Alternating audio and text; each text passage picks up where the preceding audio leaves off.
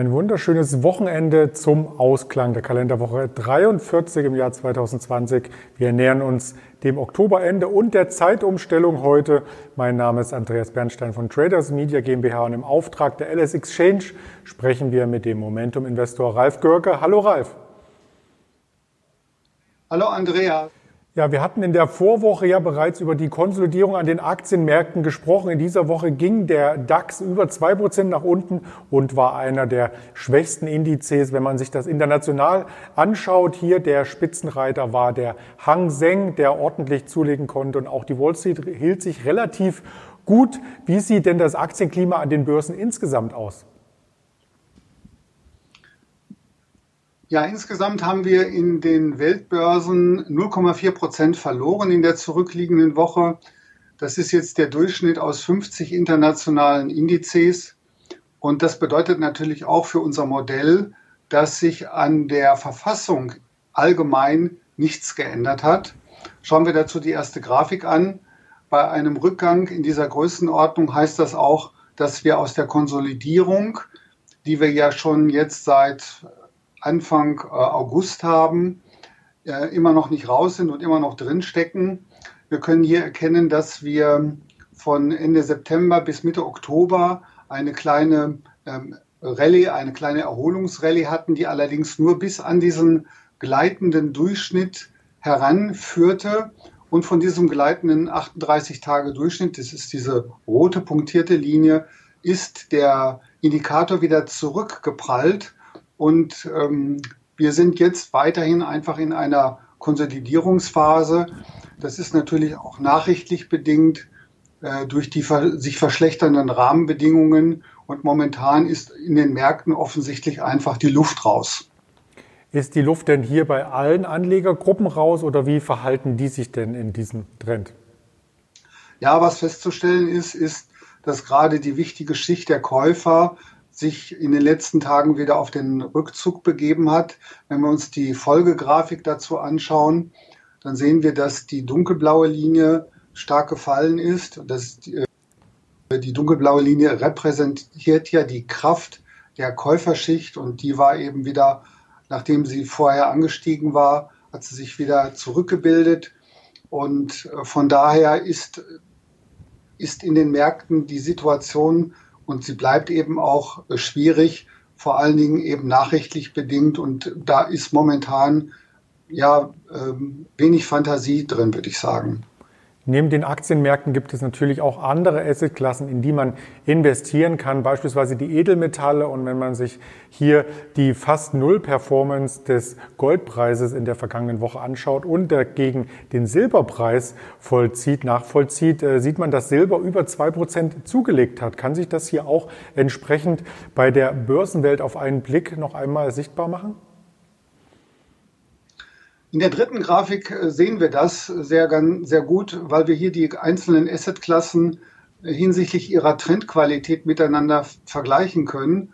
Und Silber hält sich im Vergleich zu den anderen Assetklassen relativ gut. Es ist eine der wenigen Assetklassen, die in der letzten Woche auch angestiegen sind. Und äh, seit einigen Wochen sind wir wieder von 22,2 US-Dollar auf etwa knapp 25 US-Dollar gestiegen. Das macht sich hier in einer positiven Bewertung für den Silberpreis bemerkbar.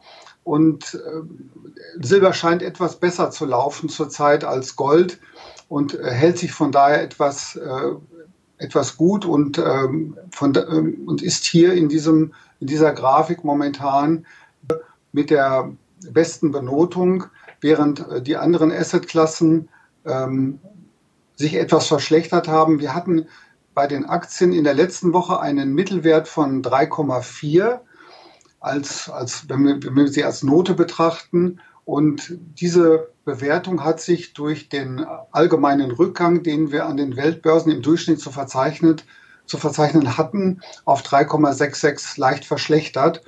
Äh, weiterhin schwach sind insbesondere die Sorgenkinder die ich in den letzten Wochen schon angesprochen hatte, die Ölaktien, die weiterhin sehr schlecht tendieren, aber auch der US-Dollar ist weiterhin eher schwach. Zum Thema Ölaktien oder Ölmarkt insgesamt gab es ja auch im Wahlkampfduell zwischen US-Präsident Trump und äh, den Herausforderer Joe Biden hier ein Wortduell, was für Aufsehen sorgte, also vielleicht auch davon ein wenig belastet. Du hast das Ganze mit Gold noch einmal bestätigt, also eine Null-Performance, aber du hast natürlich im Hintergrund auch die Goldminenaktien hier entsprechend im Blick. Sieht es denn da besser aus? Die Entwicklung der Goldminenaktie ist natürlich sehr stark gekoppelt an dem Goldpreis selbst. Und wenn wir uns den Goldpreis anschauen, er ist so um die 1900 US-Dollar zurzeit, war mal auf 1920. Ähm, allerdings ist da ein richtiges Fortkommen momentan auch nicht zu sehen. Und entsprechend ist die Situation auch in den Goldminenaktien äh, doch eher schwierig. Und ich habe das in der Folgegrafik einmal versucht hervorzuheben, indem ich den Amex Goldbucks Index hier äh, hervorgehoben habe durch die schwarze gestrichelte Linie. Und seit August befinden wir uns hier in einer Konsolidierungsphase äh, mit einer äh, leicht geneigten Entwicklung, wie wir das hier durch, diese, durch diesen roten Pfeil sehen.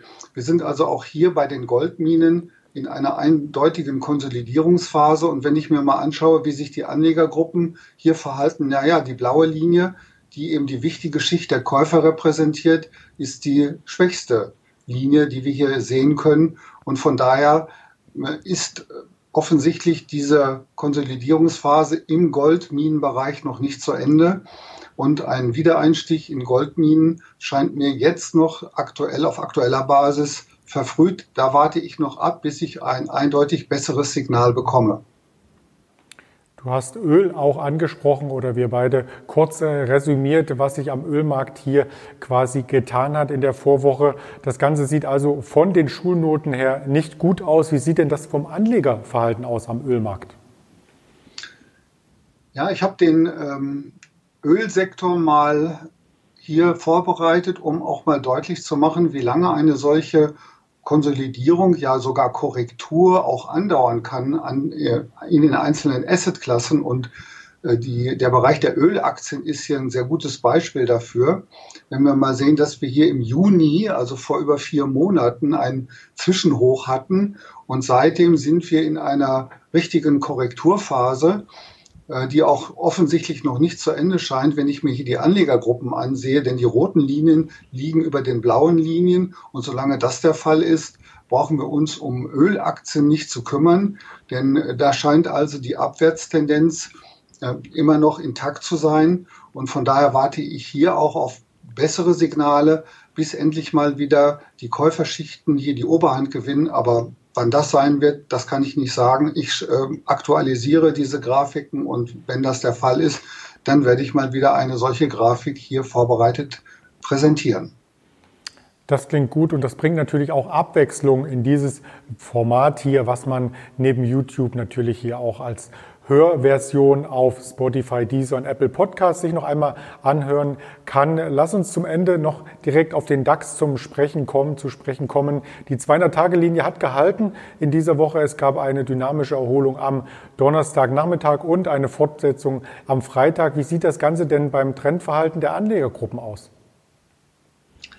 Ja, der DAX äh, ähm, setzt oder stellt die Anleger auf eine harte Geduldsprobe. Wenn wir uns diese Grafik dazu einmal anschauen, ich habe einmal äh, versucht hier darzustellen, auf welchem Niveau wir uns jetzt äh, befinden. Und wenn wir mal in der Zeitachse zurückgehen, dann müssen wir also schon in den Juni zurückgehen, um dieses Niveau, auf dem wir uns jetzt befinden, auch wieder zu finden. Also seit Juni hat sich unterm Strich im DAX nichts oder, oder wenig getan. Und das ist natürlich für Anleger äh, ja, äh, nicht sehr schön, wenn wir uns die, die entsprechenden Anlegergruppen einmal ansehen. Und ich achte mal wieder auf diese dunkelblaue Linie.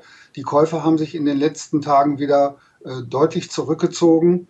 Und ähm, natürlich nachrichtlich bedingt ist das Ganze zu sehen. Und von daher müssen wir uns vielleicht sogar äh, darauf einstellen, dass wir die bisherigen Unterstützungen, die wir hier im, im, im, DAX sehen, dass wir die vielleicht sogar mal nach unten verlassen werden und vielleicht auch die 200-Tage-Linie uns dann mal von unten anschauen werden.